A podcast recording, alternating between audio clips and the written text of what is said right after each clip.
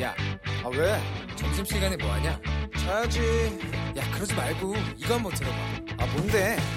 지금 당장 라디오를 켜봐 나른한 오후 깨울 시사 토크쇼 모두가 즐길 수 있고 함께하는 시간 유쾌하고도 신나는 시사 토크쇼 오태훈의 시사본부. KBS 라디오 오태훈의 시사본부 2부 시작하겠습니다. 시사본부는 청취자 여러분들의 참여 기다리고 있습니다. 샵 9730 우물정 9730번으로 방송 중에 의견 보내주시면 반영합니다. 짧은 문자 50원, 긴 문자 100원, 어플리케이션 콩은 무료로 참여하실 수 있고 팟캐스트와 콩 KBS 홈페이지를 통해서 다시 들으실 수 있습니다. 촌철 살인의 명쾌한 한마디부터 속 터지는 막말까지 한 주간의 말말말로 정치권 이슈를 정리하는 목요일에 각설하고 출발하겠습니다. 더불어민주당 최민희 전 의원 자리하셨습니다. 어서 오세요. 안녕하세요. 네, 그리고 자유한국당 김용남 전 의원 나오셨습니다. 어서 네, 오십시오. 안녕하세요. 김용남입니다. 네, 감기 걸리셨어요? 예, 예. 그래서 제가 멀리 앉자 그랬어요. 왜냐면 저는 두 달 감기 걸렸다가 예, 이제 예. 겨우 나았거든요. 어. 근데 이럴 때가 제일 면역성이 약해서 또 걸릴 것 같아요. 네. 근데 그 두 달 걸리셨을 때 김용남 의원과 같이 방송 많이 하셨잖아요. 이게 그러니까요. 뭐- 그래서 이렇게 멀리. 그래서 아, 제 바이러스인가? 그러게 이게 누구한테 옮겨야 본인이 아. 낫는다는 속설이 있던데. 예. 그런가 봐요. 저한테 보내지 마시고요.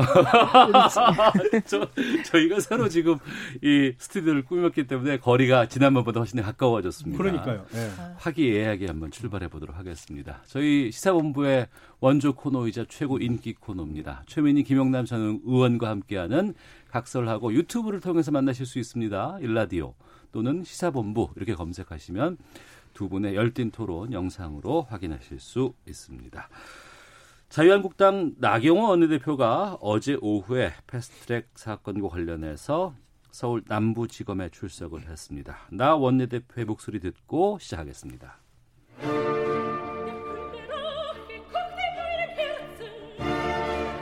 공수처와 연동형 비례대표제를 통한 권력을 장악하려는 여권의 무도함에 대해서 역사는 똑똑히 기억하고 심판할 것입니다. 대한민국의 자유민주주의, 의회민주주의를 저와 자유한국당은 반드시 지켜내겠습니다. 세이버 의원 감금하게 직접 지시하셨습니까? 오늘 진술 법권 행사할 생각 있으십니까? 네, 이 패스트트랙 충돌 사건으로 고소 고발된 자유한국당 의원 60명 중에서 검찰 소환에 요 응한 것은 나 원내대표가 어제 처음이었던 것으로 알고 있습니다. 여기에 대해서 어떻게 보셨는지부터 어, 최민희 의원께서 먼저 말씀해 주시죠. 우선 일찍이 소크라테스가 악법도 법이다. 뭐 물론 뭐 그런 얘기를 했습니다. 그런데 자유한국당을 보면 그 내가 한 불법 행위는 불법이 아니다. 이렇게 생각하는 것 같아요. 그럼 결국 그 국회 선진화법을 인정하지 않는 것 같아요. 음. 왜냐하면 그 패스트트랙 이번에 공수처법과 연동형 비례대표제를 포함한 선거 제도 개편 네, 이 관련하여 사실 이게 날치기가 아니거든요. 정상적인 선진화법에 따른 입법 처리 절차를 밟은 건데, 그러니까 그 법을 인정 안 하신다는 거밖에 안 되는 것 같고, 음, 그다음에 저는 제일 이해가 안 되는 게 국회의원 한명한 명이 다 헌법기관이잖아요. 네, 그런데 나 원내대표가 내가 다 책임지겠다. 그럼 책임이 져집니까? 그러니까 정치적인 것에 대한 책임은 뭐 지셔도 돼요. 음, 그런데 개개 국회의원들이 법률을 위반하고 그거는 개별 국회의원들이 대응하고 책임을 져야지 네, 이게 어느 이게 어느 경우인지 모르겠습니다. 내가 다 책임지겠다. 음, 어, 그거는 정치적 수사가 좀 핀트가 안 맞으신 것 같, 같아요. 그래서 네. 그냥 개별 의원들이 용감하게 음. 그리고 떳떳하게 조사 받으시고 뭐 죄 없으면 기소 안 당할 테고 뭐 죄가 밝혀지면 기소 당하는 거고 네, 뭐 그렇게 좀 대응하시는 것이 상식이 아닐까 합니다. 네. 김영남 의원님. 예. 원래 내로남불은 민주당이 장기인데 음, 그 이 부분에 있어서는 저는 나경원 원내대표하고 의견을 같이 합니다. 네. 아, 일단 다른 법은 다 아, 차치하더라도 적어도 선거법을 어느 일방에 어, 숫자로 밀어붙여서 룰을 그냥 마음대로 정하겠다는 것은 사실은 어, 의회 민주주의에 어긋나는 일이죠. 의회 구성에 의회 권력 구성의 가장 기본적인 룰을 어느 한편이 법여권이 숫자로 그냥 일방적으로 밀어붙이겠다. 당연히 저항을 할 수밖에 없는 상황이죠. 네. 어, 그에 대해서 어쨌든 원내대표가 원내 사령탑으로서 모든 책임을 지겠다. 이거는 뭐 법적 책임이 됐던 정치적 책임이 됐던 음. 원내대표에게 가장 큰 거다. 그리고 다른 의원들은 원내 지도부의 결정에 따른 것이니까 그 부분에 있어서는 어 자기가 가장 큰 책임을 지겠다는 의미로 받아들여지고요. 예. 이게 다른 어떤 개인적인 비리 내지는 어떤 아, 돈과 관련된 문제가 아니잖아요. 이거는 모든 방송사 카메라가 돌아가고 있는 그 가운데서 사실은 이 잘못된 선거법 처리를 막 막아야 되기 때문에 나섰던 것이거든요. 그러니까 뭐 부끄러울 일도 전혀 아니고 음. 어 이거는 정말로 어 추후에 국민들로부터 심판을 받을 일이라고 생각을 합니다. 네. 그러면 자유한국당 논리대로라면 내가 옳다고 생각하면 폭력행위도 가능하다가 되거든요. 왜냐하면 어 저는 나경원 원내대표가 구체적으로 기물을 부, 부숴라 이랬을 것 같지 않아요. 음.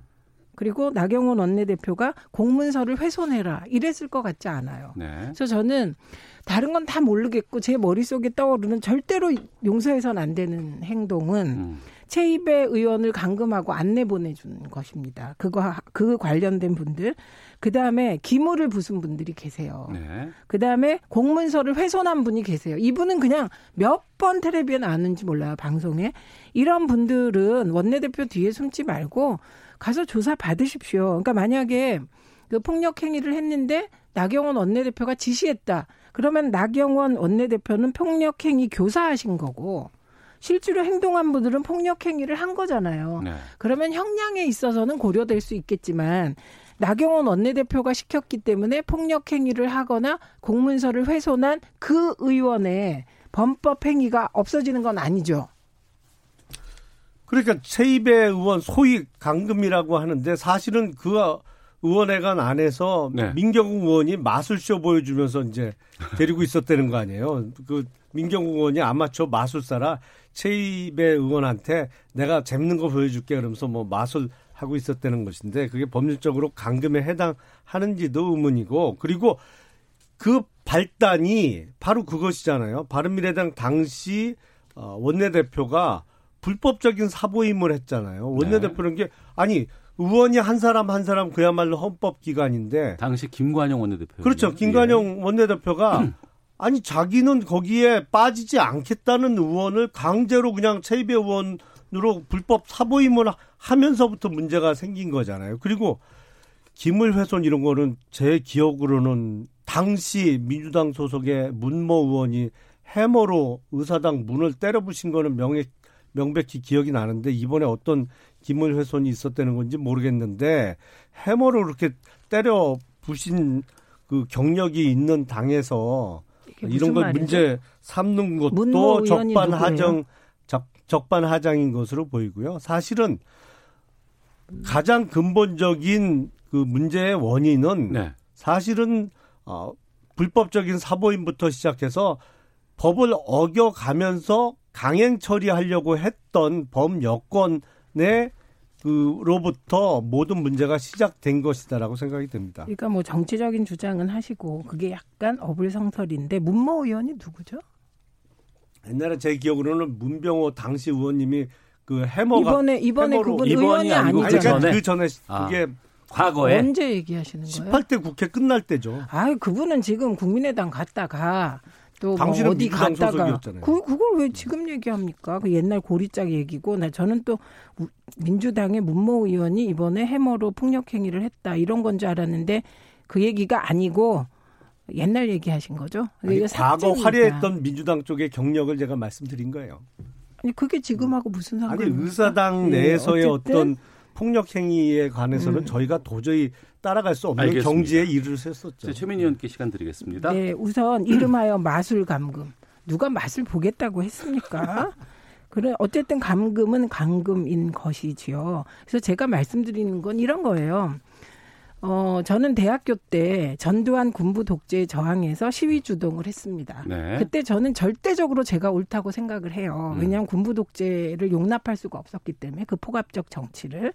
그래서 음, 정의를 위하여 민주화를 위하여 시위 주동은 했지만 그게 실정법 위반이었습니다. 집회 및 시위에 관한 법률. 네. 그래서 나는 정의롭지만 실정법은 인정하기 때문에 뭐 다른 방법도 없었어요. 당시엔 포갑적으로 잡혀가고 끌려가고 두들겨 맞고 이러고 기소되고 그냥 정해진 형량을 받았거든요. 음. 그렇게 책임지는 거라는 거예요. 그러니까 정의롭게 어, 날치기 아닌 것을 알치기라고 자꾸 말씀하시면서 어쨌든 자유한국당의 정의를 위하여 음. 폭력 행위를 하셨으면 정의 부분은 자유한국당 지지자들로부터 평가받으시면 돼요. 선거에서. 그리고 폭력 행위, 범법, 법을 위반한 부분에 대해서는 선진화법을 인정하건 인정하지 않건 책임지시면 된다. 네. 이 말씀입니다. 그래서 이 부분을 길게 길게 가져가 주시는 것은 아마도 자유한국당에는 크게 마이너스일 것이다. 왜냐하면 다른 건 다 몰라도 범법은 맞아요. TV 화면에서 다 확인을 했어요. 국민들께서. 그리고 일부 기물이 파손됐어요. 그것도 어 뭐야 뭐야 이러면서 확인됐고 공문서가 또 훼손되는 걸 봤어요. 그런데 자유한국당 국회의원들에게만은 법이 작동하지 않고 특권이 적용되는 치외 법권이 된다면 국민들이 용납하겠습니까? 그래서 저는 치해 복권을 저희가 주장하는 게 아니잖아요. 복권이죠. 그럼, 그러면 나경원 원내대표가 왜 출석을 했어요? 그러니까 나경원. 원내대표 혼자 나 혼자 법적 책임을 지겠다라고 포함돼 있다고 말씀하신 부분에 대해서 말씀드리는 거예요. 그 김영남 의원께 네. 연계돼서 좀 질문 드리면 그 나 원내대표 방침과는 좀 다르게 어, 자유한국당 내에서 일부 의원들이 개별적으로 검찰 수사에 응하겠다 뭐 이런 입장도 좀 나오고 있는 것 같다고 하던데 어떻습니까? 저는 뭐 응하지 못할 이유가 없다고 생각을 합니다. 근데 예. 다만 지금 정, 정기국회 회기 중이고 지금 한참 예산안 심사 진행 중이니까 적어도 음. 12월 9일 정기국회가 종료한 이후에 네. 뭐 얼마든지 출석해서 조사를 받고 음. 어, 당시 그럴 수밖에 없었던 정당한 사유에 대해서 주장을 해야죠. 네, 알겠습니다.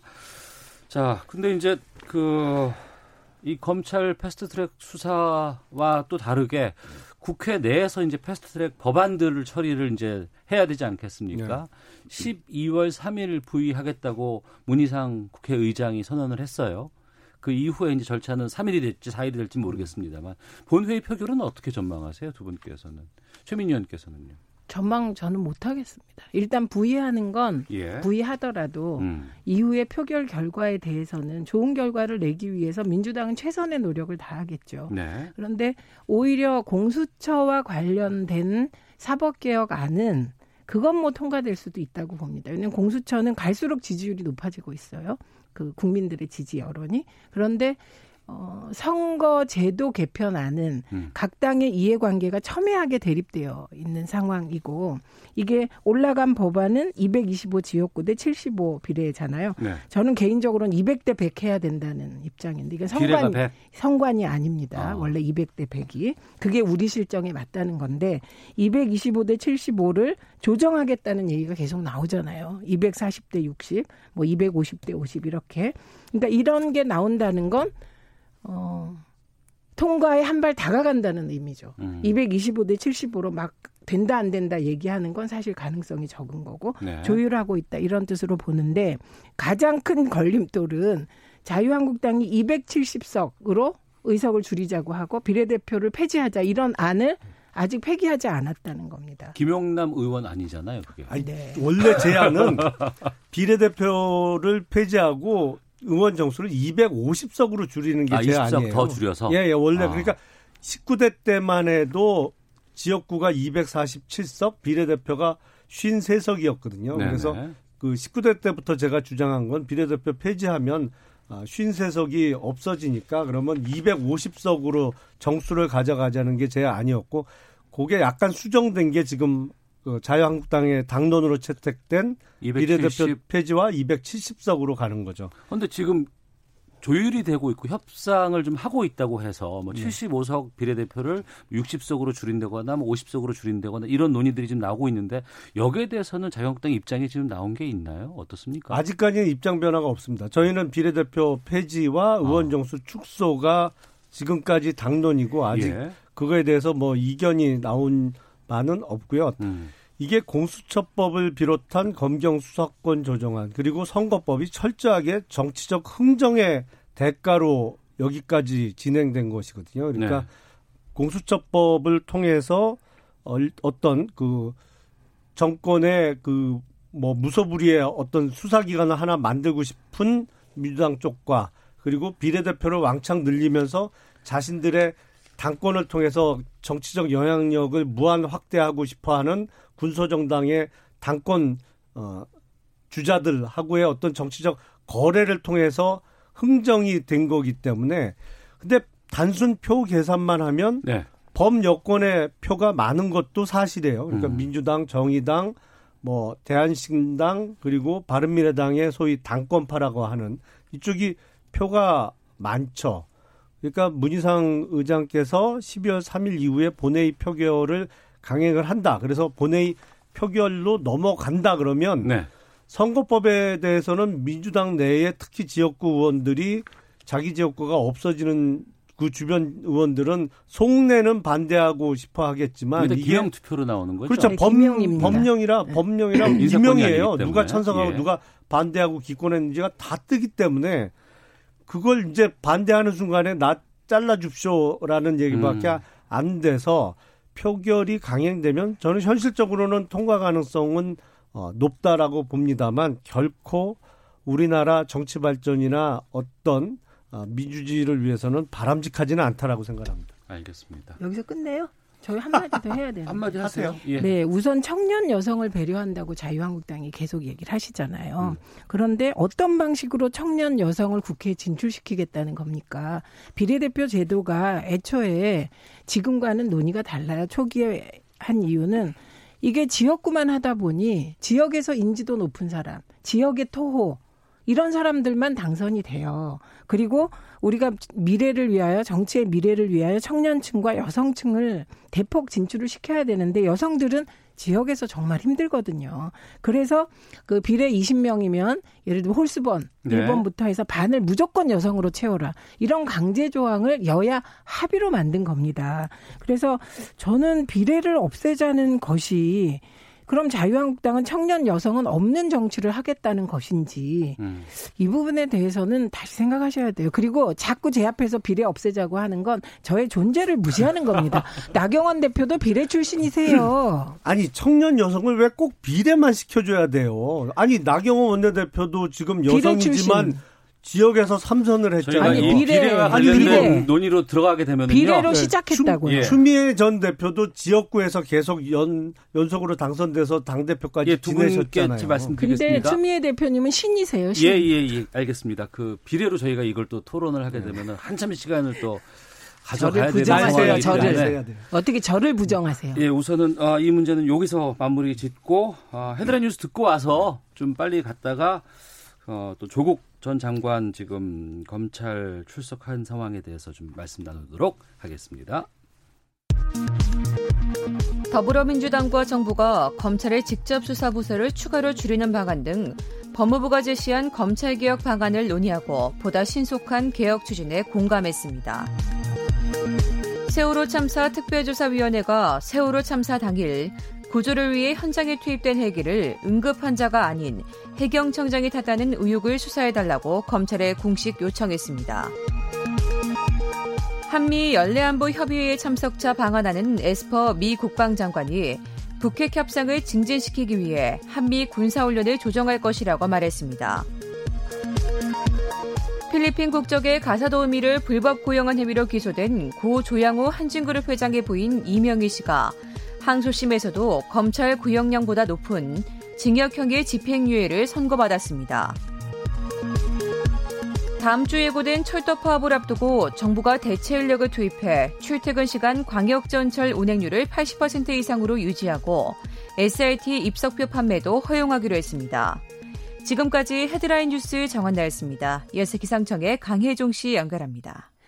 네, 먼저 미세먼지 정보입니다. 오늘 미세먼지 농도 보통 내지 좋음 단계가 예보돼 있고요. 내일 오후 늦게는 국외 미세먼지 유입과 대기 정체로 수도권의 농도가 높아져 공기가 좋지 않겠습니다. 수능일인 오늘 아침 중부지방의 기온이 영하권으로 내려간 곳이 많았고요. 바람까지 불어서 올 들어 가장 추웠습니다. 낮에도 마찬가지입니다. 서울이 한낮에 4도에 머물겠고 대전의 기온 7도, 광주, 대구 9도 등 전국적으로 3도에서 11도의 분포로 어제보다 6도에서 8도 정도 기온이 큰 폭으로 내려가겠습니다. 내일 아침 기온도 오늘보다 4, 5도 오르긴 하겠지만 그래도 쌀쌀하겠습니다. 서울 3도 등 영하 3도에서 영상 7도의 분포, 낮 최고 기온은 서울 13도 등 전국적으로 9도에서 17도로 내일 낮에는 예년 기온을 회복하겠습니다. 내일 또한 일교차가 크겠습니다. 오늘은 북서쪽에서 차고 건조한 공기가 유입됐기 때문에 전국이 맑겠고요. 내일은 흐린 가운데 서울, 경기, 영서 지방은 새벽부터 또 충청 북부는 아침부터 비가 내리겠습니다. 오전 동안 주로 내릴 걸로 보여지고 비의 양은 적을 것으로 예상됩니다. 경기 동부와 강원 내륙 또 산지 쪽은 눈으로 내릴 가능성이 있는데요. 1cm에서 많은 곳은 3cm 가까이 내리니까 교통 안전에 유의하셔야겠습니다. 지금 서울의 기온은 2.7도, 습도는 26%입니다. 지금까지 날씨였고요. 다음은 이 시각 교통 상황 알아보겠습니다. KBS 교통정보센터의 윤여은 씨입니다. 네, 현재 수능 3교시 영어 듣기 평가가 진행되고 있습니다. 1시 35분까지 이어지니까요. 수험생들이 최대한 시험에 집중할 수 있도록 서행하며 경적 사용을 자제해 주셔야겠습니다. 서울 외곽고속도로 판교에서 구리 쪽 성남 부근 정체 사고 때문이고요. 승용차 관련 사고 현재 갓길에서 처리하고 있습니다. 제2중부고속도로 대전 쪽은 하번천 터널 부근에서 작업을 하고 있어서 3km 정체니까요. 수월한 중부고속도로 이용하시 주셔도 좋겠습니다. 중부고속도로 하남 쪽은 곤지암 부근에 사고가 확인되는데요. 곤지암 나들목을 못 간 갓길에서 승용차 관련 사고를 처리하고 있습니다. 중부내륙고속도로 창원 쪽은 작업을 하는 감곡 부근에서 4km, 그리고 양평 쪽 문경 2터널 부근에서 2km가량 정체입니다. KBS 교통정보센터였습니다.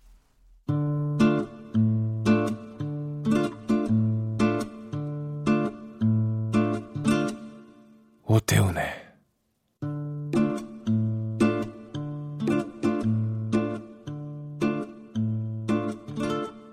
시사본부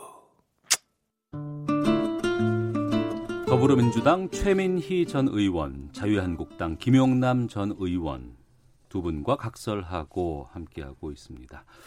청취자 의견 양쪽의 입장 소개해드리고 계속해서 넘어가도록 하겠습니다. 0580님, 패스트트랙 충돌은 기본적으로 민주당의 민주당이 먼저 원인 제공한 것 아닙니까? 그런데 빨리 수사받으라고 하는 것은 옳지 않습니다. 3047님, 국회 일반 국민들이 들어가서 김을 부수면 처벌 안 하나요? 한국당 의원들 떳떳하면 조사받고 나와서 불기소 처분 받으면 되지 않습니까? 라는 의견도 주셨습니다. 어, 조국 전 법무부 장관이 자신과 가족 관련 의혹에 대한 검찰 수사가 시작된 지 79일 만에 오늘 검찰에 출석을 했습니다. 그리고 지난 11일 검찰이 조국 전 장관의 부인 정경심 교수를 기소하기도 했고요. 어, 어떻게 보셨는지 두 분 의견부터 듣도록 하겠습니다. 김영남 의원께서 먼저. 오늘 출석과 관련해서는 사실 고위공직자 출신으로서 검찰에 공개 소환 되지 않는 그러니까 이른바 포터라인에 서지 않고 그냥 조용히 들어가는 첫 수혜자가 조국 전 장관이 됐어요. 네. 본인이 법무부 장관 하면서 수사 공보 준칙 뭐 바꾼다고 하면서 사실상의 고위공직자 출신으로서는 뭐 공직자 출신이 아닌 사람으로서는 그 부인인 정경심 교수가 첫 수혜자가 됐습니다만 아, 장관 이상의 고위공직자 출신은 첫 수혜자가 됐고 어, 지금 오늘이 첫 소환인 게 사실은 수사 진행상으로 보면 다른 사건과 비교해 보면 상당히 늦었습니다. 네. 이게 이유가 뭘까를 좀 따져보면 그동안 관련 인물들 정경심 교수나 동생인 조건 씨나 이런 사람들이 이제 아, 신병을 이유로 해서 소환도 몇 차례 늦, 늦췄고 또 어, 수사도 받다가 중간에 어, 중단 요청하고 늦어진 것도 있고 가장 큰 원인은 제가 보기엔 법원에서 그 금융계좌 압수 압수수색 영장이 여러 번 기각되면서 그 진행이 늦게 이루어진 게 가장 큰 원인 같아요. 일단 네. 모든 수사의 기본은 돈 거래를 이렇게 훑어보는 건데 그게 원할 원활하지 않았기 때문에 늦어졌습니다. 지금 제가 예상해 보면 정경심 교수가 기소된 내용보다 조국 전 장, 장관이 수사 받아야 될 내용은 훨씬 많아 보여요. 오히려 더 많다. 더 많아 보이죠. 왜냐하면 어. 정경심 교수의 공소장에는 뇌물 관련된 부분은 빠져 있거든요. 네. 물론 어, 정 교수가 공직자도 아니니까 뇌물죄의 어떤 범행 주체도 될 수가 없는 상황입니다. 그래서 이번 소환이 마지막 소환이 될 가능성은 거의 없어 보이고요. 음. 앞으로 앞으로도 수회 더 어, 소환 조사가 이루어질 것으로 보입니다. 네, 최민희 의원님. 우선 그 소 그 포토라인에 안 서는 부분 관련하여 권성동, 김성태 의원 등 비밀리에 조사받고 오셨거든요. 이렇게 공개도 안 했어요.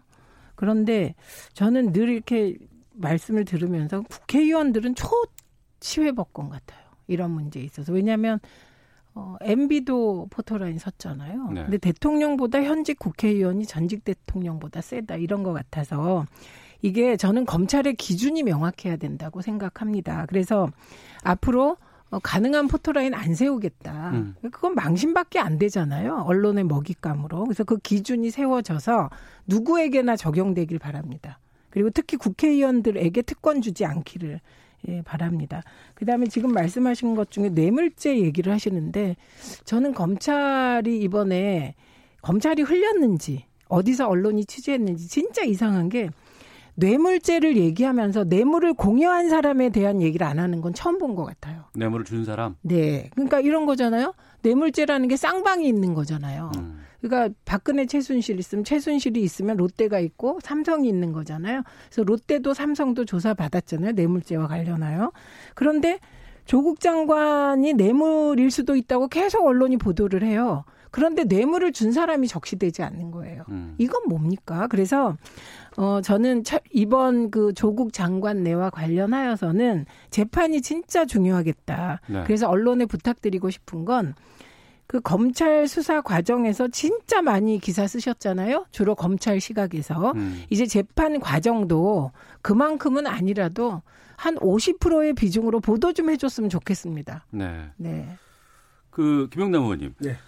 이번에 그 정용심 교수를 그 검찰이 추가 기소를 할 때 그 공소장이 이제 공개가 됐습니다. 네. 어, 어떤 혐의들이 적혀 있는지를 좀 간략히 좀 말씀해 주시죠. 우선 어, 뇌물죄 관련해서는 지금 없어요. 검찰의 얘기가 아니고 투기자본감시센터에서 고발한 내용에 의하면 주로 뇌물 공여자로 지금 적시되고 있는 사람은 WFM의 전 오너인 우국, 우국한 회장이죠. 뭐 그거는 그 자세히 보시면 다 나옵니다. 아니, 정리가 안 되고 있는 게 아니고 아니요. 그리고 정경심 교수의 공소장을 네. 보면 그 웅동학원 운영과 관련된 부분은 빠졌어요. 주로 이제 입시 부정과 관련해서 각종 증명서 뭐 어, 이 확인서 같은 거를 위조한 부분이 그 많이 기소가 됐고요. 그리고 네.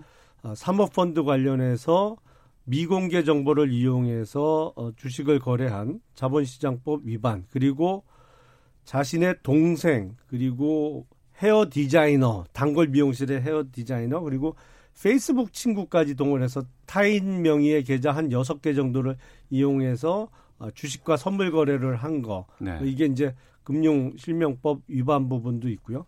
뭐 그 공소장이 별지까지 합치면 한 80페이지 정도 되더라고요. 대단히 많은 내용이 기소가 됐는데 저는 그 중에 가장 깜짝 놀란 부분이 있어요. 네. 다른 거는 다 뭐 알려져 어느 음. 정도는 알려져 있던 내용인데 정경심 교수가 올해 4월부터 타인 명의의 계좌를 이용해서 선물 거래를 시작했더라고요. 그러니까 네. 이게 어떤 남한테 이렇게 주는 선물이 아니고 퓨처라고 하고 이제 코스피 지수를 이제 미리 하는 거 거래하는 거죠. 선물 지수 거래. 제 기억에 5월 27일인가 정 교수가 선물 200계약을 매수하거든요. 네. 근데 이게 선물 거래 해보신 분은 알겠지만 200계약 정도면 어느 정도 규모냐면 사실은 어떤 개인 투자자가 할 수 있는 거래 규모가 아니에요. 통상 하루에도 몇 억씩 왔다 갔다 합니다. 200계약 정도면 음. 하루에도 3, 4억 땄다가 3, 4억 잃었다가 이 정도 규모거든요. 네. 웬만한 아파트 한 채가 그냥 왔다 갔다 하- 하는 거예요. 하루에 그 주가 등락에 따라서 야 저는 깜짝 진짜 통은 무지 크다. 네. 그리고 네. 당시 청와대 민정수석에 있었잖아요. 민정수석 당시에 당시에 음. 금년 5월이면 어이가 없더라고. 어이가 없어. 그 공소장이 공개가 되고 이제 여기에 대해서 두 분께서 보는 시각은 다 다를 것 같습니다. 네, 최민희 의원께서 우선 말씀해 주시죠. 이게 이게 우리가 조심해야 될 게 검찰이 위조한 이게 사실이 아닙니다. 검찰이 위조 혐의를 둔 거예요. 혐의. 그럼 재판할 필요가 없죠. 이걸 사실로 확정된다면. 그래서 이건 중, 중요하고 특히 언론에 대하여 그 검찰이 위조했다. 검찰에 따르면 위조했다 이렇게 쓰시면 안 됩니다. 위조했다고 검찰이 주장하고 있다입니다. 이 부분은 확실히 해야 돼요. 재판 과정에서 뒤바뀐 게 한두 가지입니까? 심지어 이 검찰과 국정원이 간첩도 조작해서 네. 서울시 공무원 최종 무죄 받았습니다. 그러니까 주장하고 있는 거고요. 제가 보기에 제일 웃기는 거 말씀드릴게요. 저 이상한 거. 헤어 디자이너와 페이스북에서 만난 지인에게 말씀하셨던 대로 몇 개 계좌로 차명을 했다는 거예요. 그 액수가 천 몇백만 원인데 어 이게 790차례를 그 기간 중에 했다는 건데 그러면 한 차례에 2만 원 거래한 게 나옵니다. 음. 그러니까 이제 몇억 뭐 좀 근거를 모르겠고요. 아니, 잘못 그래서 계산하신 것 아닙니다. 뭘 잘못 알고 아닙니다. 계신 건데. 요 헤어 예. 디자이너 부분 말하고 있는 겁니다. 예. 그런데 중요한 건 이 790차례가 왜 790차례냐면 예를 들면 A가 주식을 팔아요. 100주를. 음. 그럼 그 100주가 한꺼번에 100주가 탁 체결되는 게 아니에요. 100주를 사겠다고 하건 팔겠다고 하건 금액에 이게 맞춰서 금, 금액에 맞춰서 착착착착 됩니다. 그러면 100주를 팔 때 그게 50번에 팔아질 수도 있고 음. 어떤 때 운 좋으면 한 번에 팔아질 수도 있는 거예요. 네. 이런 걸 다 계산해서 790차례더라고요. 음. 그래서 얼마나 그 혐의를 부풀리고 싶으면 이렇게 790차례라는 걸 적시했을까. 그래서 저는 이번 이 사건은 정말 재판 과정을 면밀히 주시하는 게 중요하다. 이런 네. 것이고요. 예. 그 다음에 아까 이거 넘어가면 안 되는데 네. 우국한 회장이라는 분이 싸게 판 사람입니다. 그런데 이 사람 지금 어떻게 되고 있죠? 싸게 팔아서 이 사람은 뇌물을 공여한 거잖아요. 김용남 의원 주장이 옳다면, 검찰이 주장이 옳다면, 어, 조국 전 민정수석은 뇌물을 받은 겁니다. 뇌물을 준 사람은 우국한이 되는 거잖아요. 근데 우국한은 어디 갔냐고요. 우국한 어떻게 할 건데요. 그래서 이런 허점들에 대해서는 검찰이 뇌물 공여자 만약에 뇌물죄를 뒤집어 씌우고 싶으면 조국 전 수석에게 우국한에 대해서도 똑같이 수사해야 되는 건 맞죠? 아, 수사 그동안 이루어졌죠. 아니죠. 했는데 지금 기소도 하지 않고 아무것도 하고 있지 않아요. 그렇기 때문에 제가 말씀드리는 것은 조국 전 수석에게 뇌물죄를 적용하고 싶으면 우국한에 대해서도 똑같이 조사하고 똑같이 피의 사실 좀 같이 흘려달라. 이 말씀을 드리는 거죠. 조금 설명을 의원님. 드리겠습니다. 그러니까 뇌물죄는 쌍방죄인 건 맞아요. 주는 네. 사람이 있으니까 받는 사람이 있는 거죠. 아니 그러니까 뇌물을 받은 받은 혐의가 있다 그러면 그거는 조국 전 장관인데 그 사람도 아직 신병 처리가 안 됐는데 어떻게 받은 사람 신병 처리하기 전에 준 사람 먼저 신병 처리를 해요. 그러니까 그거는 조금 아니 오해가 먼저 하라는 게 아니고요. 오해가 있으신 것 예. 같고 의원님 그리고 말씀하시고요. 주식과 선물 거래를 790회 했다는 것은 지금 최 의원님 말씀대로 그런 기준이 아니고 주문 거- 기준이에요. 주문 기준. 아닙니다. 아니 그건 그렇지 않아요. 아니라니까요. 그거를 저희가 그러니까 이게 아, 주식의 종류와 그 수량 별로 나눠서 790회인 거지. 예를 들어서 그게 아니라니까요. 100주 매도를 냈는데 그게 뭐 한 주 체결될 때도 있고 뭐 1분 내에 몇 주 이렇게 나눠 놓은 게 아니에요. 그게 아니라니까요. 그 추후에 이 확인했다니까요. 부분은 예, 제가 알겠습니다. 예. 그 추후에 이제 저희가 그 공소장을 좀 확인해 보고 네. 예, 뭐 이게 그 확실히 뭐 중요하거나 이게 뭐 아니 팩트가 별로 달라지는 건 중요한 아니. 부분은 예, 아닙니다. 이 그러니까요. 네. 예. 최 의원님 그 선물 거래 안 해보셨죠? 안 선물 하죠. 옵션. 저희는 뭐 모르죠. 근데 설명드리려면 중요한 한참 걸- 한참 건. 그 인도네시아 추락 사건 네. 아이고 그건 어떻게 됐어요? 그거 아직 미궁이죠. 그러니까. 그래서 그것도 이번에 검찰이 수사합니까? 그거 당시 인도네시아에서 제대로 수사가 이루어졌어야 되고 조국 펀드 관련된 그러니까. 관련자가 그 사건과 밀접하게 관련돼 있는 건 틀림없는 사실이죠. 그러니까 막 던진 거 인정하셔라. 뭘 막 던져요, 제가. 그게 조국 전 뭐가- 장관과 관계돼 있다는 식의 주장이었잖아요. 조국 펀드와 바로 연결돼 있어요. 아니 근데 예. 그게 조국 전 장관과 무슨 아, 관련이냐고요. 조국 펀드와 연결돼 있으면 조국 장관과 연결된 이게 무슨 내 조국 펀드입니까? 예, 더불어민주당의 최민희 전 의원 그리고 자유한국당 김영남 전 의원과 각설하고 함께하고 있는데요. 향후 재판에서 좀 논쟁이 되거나 아니면 중점이 될 부분들이 어떤 것들이 있을지 짧게 좀 얘기 듣고 저희들 좀 마무리를 좀 해야 될것 마무리요. 같습니다. 우리 험지 출마해야죠. 아니 그거는 저희 도저히 시간이 안 될 것 같아요. 시간이 없어요. 그냥 예. 그거 하면 안 돼요? 그럴까요? 네, 이거는 또또 저희 공전할 것 같아서. 아, 그렇죠. 그러면 하나 뭐 네. 좀 준비된 거 더 있으니까요. 그 더불어민주당과 자유한국당 지금 총선 이제 한 다섯 달 정도 남았습니다. 유리한 지역이 있고 또 그렇지 않고 힘든 지역이 있고 하지만 뭐 다 거대 여당, 거대 야당이기 때문에 여러 곳에 불리한 곳에도 누군가를 보내서 또 그 자리를 또 어, 승부를 던져야 되는 입장이고 험지 출마에 대한 여러 가지 논란들이 좀 나오고 있거든요. 예. 각 당의 입장들을 좀 말씀해 주시죠. 우선 좀 저 우리 부장님 조심해야 될 것 같아요. 예, 예. 부장님 아무래도 최 의원님께서 진행자 날, 자리를 노리시는 것 같아요. 왜요? 지금 이슈를 틀었잖아요. 아. 지- 진행자의 몫인데. 아 제가 가끔 걸려드린 건가요? 아, 우선 참을 그, 수 있습니다. 예, 예. 그 중진들 소위 그리고 정치적 정치적 죄송합니다. 정치적 거물이라고 자칭하는 분들은 네. 그거에 응당한 모습을 보여줘야죠. 지금 음. 한국당 쪽에서 얘기는 있고 네. 아직 행동에 나서는 사람이 없는 것은 저도 뭐 당원의 한 사람으로서 대단히 불만스럽고 자괴감이 듭니다. 그리고 영남 어디를 출마하면서 거기도 험지다라고 억지를 부리는 거는 음. 아 그거는 진짜 그 스스로의 어떤 품격을 깎아먹는 짓이라고 저는 생각을 해요. 네. 그리고 그거보다 한 발 앞서서 저는 험지 출마가 아니고 이번 기회에 아예 정계 은퇴 선언을 해야 될 분이 상당히 많아요, 사실은. 음. 그 그만 하면 그만큼 했으면 됐어요, 사실. 그리고 앞으로의 성장 가능성이 솔직히 없어 보이는 사람도 많이 있고. 네. 어, 그래서 이게 자의에 의해서 어떤 어, 명예로운 퇴진이 이루어지지 않으면 할 수 없이 타의에 의해서라도 이루어질 수밖에 없다 이렇게 생각을 합니다. 자유한국당이 험지라고 얘기하는 곳이 수도권으로 이해를 해도 되는 이 건가요? 수도권 서울 강북 이렇게 뭐, 꼭 찍었죠. 그 수도권 쪽에도 조금 지역 로 편차가 있죠. 음. 근데 글쎄 그 호남에 출마를 할 분은 아직까지는 눈에 안 보이고요. 네. 지금 얘기하는 험지라는 건 수도권 지역별로 뭐 음. 한국당 출신이 당, 당선된 적이 거의 없거나 힘든 네. 것뭐 이 정도로 이해하고 있습니다. 예, 민주당 쪽 말씀해 주시죠. 우선 민주당과 자유한국당의 가장 큰 차이는 총선을 지휘하고 있는 사령탑의 차이입니다. 이해찬 대표는 7선이면서 동시에 큰 선거를 매우 많이 음. 세 번의 대통령 선거의 핵심이었는데 다 성공시킨 그런 분인데 네. 이거보다 더 중요한 게 있어요. 본인은 이제 당 대표를 마지막으로 어떤 공직도 하지 않겠다라고 선언했다는 거예요. 네.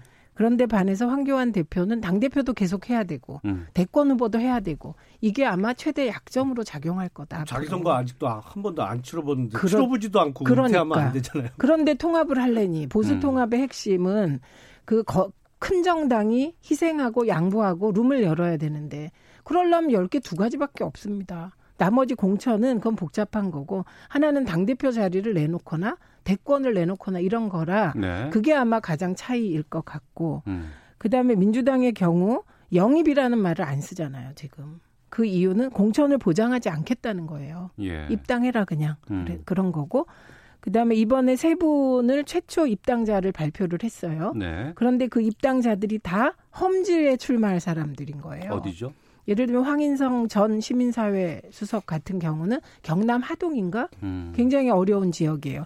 그리고 세 곳 다 현역이 자유한국당 의원인 데이거든요. 네. 그러니까 메시지가 다른 거죠. 아니, 집권 여당은 선거에서 떨어지면 임명직 자리 줄 수 있잖아요. 그러니까 그게 가능한 거죠. 그건 그 뒤고. 총선 관련해서는 앞으로 각서라고 해서 끊임없이 지금 논의하고 얘기를 해야 될 상황이기 때문에 오늘 만만 살짝 보고 여기서 두 분과 인사 나누고 보내드리도록 하겠습니다. 각설하고 더불어민주당 최민희 전 의원, 자유한국당 김영남 전 의원 두 분과 함께했습니다. 두 분 오늘 말씀 고맙습니다. 고맙습니다. 감사합니다. 오태훈의 시사본부는 여러분의 소중한 의견을 기다립니다. 짧은 문자 50원, 긴 문자 100원의 정보 이용료가 되는 샵 9730, 우물정 9730번으로 문자 보내주십시오. KBS 라디오 앱 콩은 무료입니다. KBS 라디오 오태훈의 시사본부. 지금 여러분은 대한민국 라디오 유일의 점심 시사 프로그램을 듣고 계십니다. 네, 1시 45분 지나고 있습니다. 한 주간의 시사 이슈를 법률적인 관점에서 풀어보는 시간 시사법정. 오늘도 신유진 변호사와 함께합니다. 어서 오세요. 네, 안녕하세요. 예. 어제 의미 있는 첫 재판이 열렸습니다. 네. 어, 곽예남 할머니 등 위안부 피해자와 유족 20분이 일본 정부를 상대로 손해배상 청구 소송을 냈고 이 첫 재판이 어제 있었습니다. 소송 제기한 지 3년여 만에 일이 됐는데 어떤 이야기가 재판에서 오갔습니까? 일단 오갔다고 표현할 수가 없는 것이 우리 측만 출석을 하고 음. 일본 정부는 이 소장 일체를 네. 송달을 받지 않아서 아예 출석조차 하지 않았습니다. 어. 그래서 할머니들이 나오셨는데 네. 처음 소송을 제기할 때 10분이 소송을 제기하셨어요. 근데 네. 이미 3년이라는 세월이 흐르면 시간이 흐르면서 음. 벌써 다섯 분이 이미 돌아가셨어요. 그래서 네. 이제 살아계신 분들 이제 나오시 나오셔 가지고 14살에 끌려갔다. 음. 그래서 거기 온갖 고문을 당했는데 일본 잘못 한 거 아니냐. 그리고 사과하고 어 법적으로 이거에 대해서 충분히 뭐 배상하고 사, 그러니까 사과가 우선이라고 하셨어요. 그래서 네. 그렇게 하면은 뭐 된다. 그런데 왜 안 나오냐 이제 그런 말씀을 하셨죠. 음, 많은 분들이 궁금해하실 게 왜 위안부 할머니들의 재판이 어제가 첫 재판일까? 네. 우리가 많이 얘기를 했었는데 네. 그리고 뭐 강제징용 관련해서는 대법원 판결까지 나온 상황에서 네, 그렇죠. 왜 이렇게 오래 걸린 겁니까? 그러니까 2016년도 3년 전에 소송을 냈는데 그 일본에서는 그 헤이그 협약이라는 그 협약을 근거로 해서 뭐 주권이라든지 안보에 문제가 되는 경우 소장을 받지 않겠다. 음. 이런 뭐 마- 사실 근데 그게 말이 안 되긴 하지만 네. 그걸 근거로 해서 소장을 음. 일체 받지 않았고요. 예. 저희 이제 우리나라에서 한편으로는 이 음. 문제를 법적으로 빨리빨리 진행을 해서 공시송달을 바로 하고 네. 뭐 이렇게 진행을 하는 것이 아니라 어. 약간 정치적인 해 결을 시사점을 찾는 것이 어떤가 하면서 제가 봤을 때는 계속 이제 송달을 했던 것 같아요 법원에서는. 예, 예. 예, 근데 결국 끝내 받지 않으니까 어. 우리나라 법원에서도 더 이상 기다릴 수가 없어서 예. 그 법적으로 부장된 음. 공시송달이라는 게 있어요. 상대방이 그 받지를 않으면은 재판을 할 수가 없는 것이 아니라 네. 법원 게시판에 일정 기간 이렇게 음. 공고를 해둡니다. 예, 예. 그러면 송달 받은 걸로 간주해서 음. 재판을 진행할 수 있도록 하는 이런 제도를 이용해서 첫 재판이 열린 거죠. 네. 그런 우여곡절 끝에 첫 재판이 열렸는데 네. 일본 정부는 현재로서는 계속해서 무대응으로 일관할 것 같은데 네. 그럼 앞으로 재판은 어떻게 되는 건가요? 사실 이 공시송달 제도라는 것이 이 어, 뭐 상대방의 주장을 모두 인정하는 바로 이렇게 뭐 자백 간주라고 하는데 법률 용어로는 음. 그렇게 되는 것은 아니고 아니어서 네. 그 원고들이 직접 나와서 이제 뭐 소송 대리인이 나와서 음. 주장을 하면 그에 대해서 재판부가 판단을 하는 건데 네. 문제는 이 일본이 지금 이 뭐 송달을 안 받은 것뿐만 아니라 음. 이 부분에 대해서는 어 주권 면제 원칙에 따라서 각하를 해야 된다 뭐 이런 주장을 하고 있어요. 네. 이게 어 정, 다른 나라의 정부가 음. 뭐 다른 나라의 뭐 민법이라든지 형법에 적용을 받아서 재판정에 뭐 끌려갈 수 없다라는 그런 원칙인데 네. 음. 사실 이거는 반인도적 범죄 아닙니까? 네, 그래서 네. 뭐 지금 표현이 일본군 위안부, 일본군의 뭐 위안부 할머니라고 하는데 사실 일본군 성노예잖아요. 음. 지금 그 표현 갖고도 지금 문제가 되고 있어요. 그러니까요. 우리나라가 그거를 명백하게 뭐 어. 합의해 준 것도 아닌데 음. 마치 그런 것처럼 얘기하고 있는데 그런 엄청난 그 반 인도적인 범죄를 저질러 놓고 네. 뭐 이런 주권 면제 자신들에게 유리한 원칙만을 주장한다는 자체가 모순적인 주장이에요. 네. 자신들의 반 인도적 범죄 행위에 대해서는 나 몰라라 하는 거죠. 음. 그리고 우리는 다른 나라의 재판에 가서 저, 어, 재판을 받을 수가 없다. 네. 이런 식으로 하는 거는 오히려 그 자체로도 모순이다. 그런데 음. 이제 이 부분에 대해서는 직권 조사 사항이라고 해서 네. 법원이 반드시 뭐 상대방이 주장을 하지 않아도 반드시 판단을 하긴 해야 돼요. 어. 그래서 이 부분 판단이 뭐 관건이지 않을까. 나머지는 네. 사실 이분들이 자발적으로 가서 그런 음. 어, 피해를 당한 건 아니잖아요. 그렇기 때문에 일본 정부에 배상 책임이 있다. 음, 이런 건 너무 자명한데 사실 금액도 뭐 2억이라고 했지만 큰 금액은 아니에요. 이분들의 음. 어떤 평생을 짓밟힌 것에 대해서는 뭐 큰 금액은 아니라고 생각하는데 일본 정부의 사과가 필요하다 저도 이렇게 생각해요. 네. 뭐 금액 때문에 이걸 한 건 아니고 아니죠. 상징적인 네. 의미가 있고 반드시 사과를 받고자 하는 정말 오랜 기다림, 네. 힘든 시간을 네. 우리가 보상이라도 받고 또 거기에 대해서 책임을 인정을 좀 받고 싶은 부분이 그렇죠. 있는 거 아니겠습니까? 그런데 우리 재판 쪽에서는 좀 어제 첫 재판이 열렸기 때문에 네. 이후에 일정들은 좀 착착 진행하면 되지 않을까 싶기도 하거든요. 네, 그렇죠. 근데 이제 재판이라는 거는 저희 지금 저희도 재판을 진행하고 있는 제가 재판 진행하는 재판도 네. 어뭐 어제 같은 경우 재판 만약에 있었다 그러면은 보통 12월 때 잡히는데 이거에 대해서는 좀 준비할 자료들이 많이 음. 있는지 뭐 2월로 날짜가 잡혔더라고요. 네. 음. 그래서 2월 달 한 번 더 기회를 하면은 종결은 할수 있을 것 같아요. 아 그래요? 네, 저는 그렇게 생각합니다. 그러니까 어제가 첫 재판이 있었고 이제 네. 내년 2월에 두 번째 재판을 갖게 되는 것 같은데 네.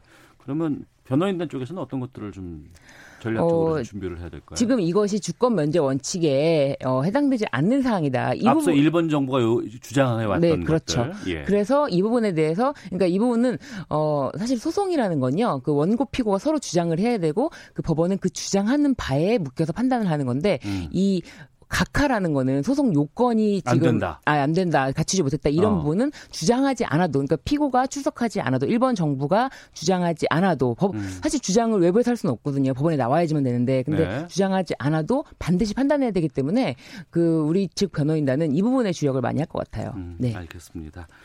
자 시사법정 신유진 변호사와 함께 하고 있습니다. 내년 2월까지 또 이 재판 상황 또 저희가 좀 네. 챙겨보도록 하겠고요. 법원이 아, 참 오래된 사건입니다. 이 가수 유승준 씨에 대한 비자 거부 소송 결론을 내일 내린다고요. 네네. 1심과 2심에서는 정부의 비자 발급 거부가 적법하다 이렇게 네네. 판단을 했었죠. 네.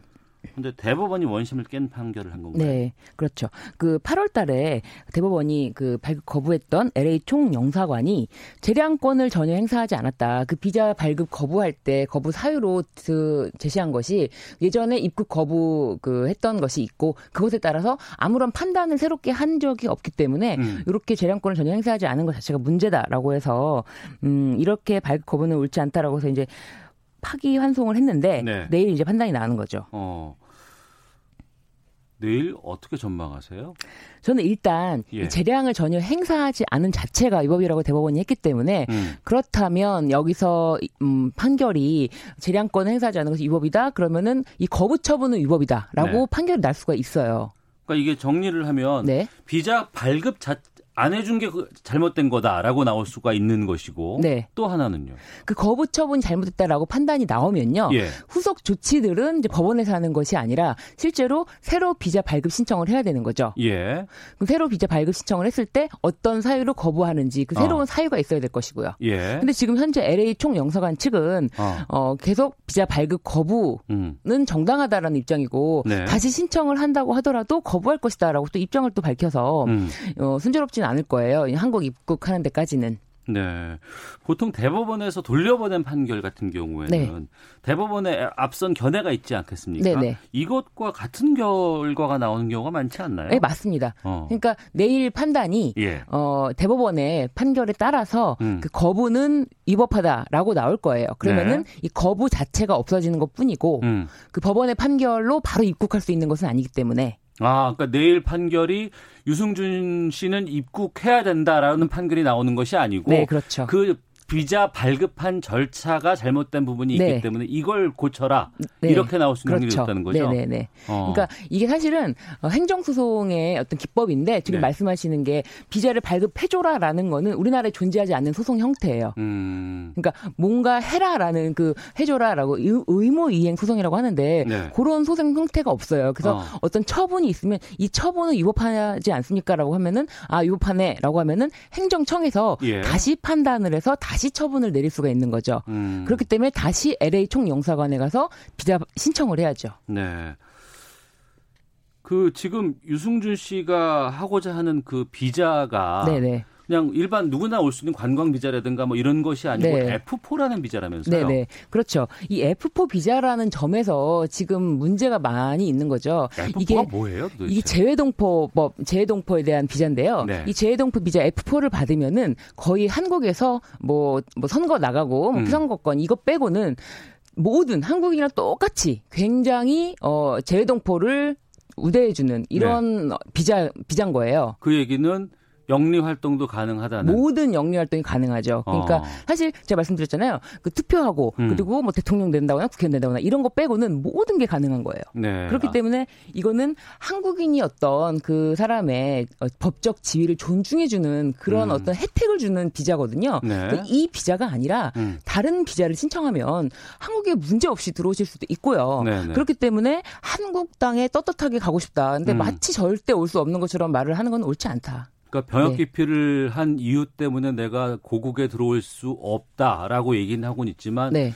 고국에 돌- 돌아올 수 없는 것이 아니고 영리 활동을 하는 것에 대해서 지금 비자가 네. 그동안 거부돼 왔다는 것이죠. 어, 사실은 비자 신청을 2015년도에 했어요. 그러니까 예. 이분이 41세 이전에는 아예 비자 신청을 하지 않았어요. 그러니까 41세가 기준이 병역- 되는 게 이- 있군요. 그렇죠. 어. 그 전에는 오게 되면은 이 사람이 뭐 국적 회복 신청할 수가 없어요. 사실은 예, 예. 병역 기피할 목적으로 국적을 이탈한 자는 음. 우리나라 국적을 회복할 수도 없는 거예요. 네. 그렇기 때문에 이런 사람들은 41세까지는 음. 아예 못 들어오고. 못 들어오는 거예요. 병역 어. 의무 종결 종료될 때까지는. 네. 그렇기 때문에 아예 신청하지도 않았어요. 그래서 딱 병역 의무가 끝나는 그 음. 시점에 어, 신청을 한 거죠. 네. 네. 일부에서는 네. 유승준에게만 너무 가혹하다. 병역 기피한 사람들 엄청 많은데 네. 여기만 유독 좀 심한 거 아니냐라는 얘기도 나오던데 음. 어떻게 보세요, 그거는?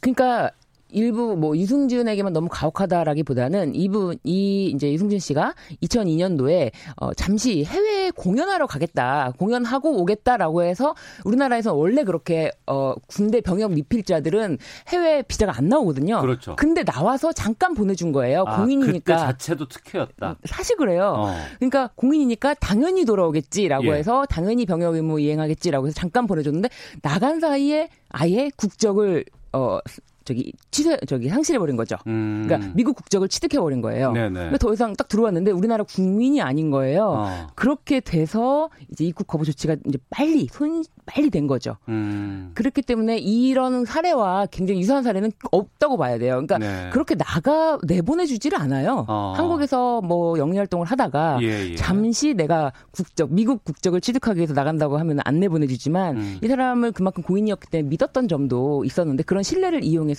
한편으로 배신을 했죠. 알겠- 나갈 때부터 좀 특수한 케이스였다. 네 그렇습니다. 정리를 하도록 하겠습니다. 내일 어떻게 재판이 나올지 좀 보죠. 네, 자, 신유진 변호사 함께했습니다. 고맙습니다. 네 감사합니다. 예, 내일 오후 12시 20분 다시 인사드리겠습니다. 안녕히 계십시오.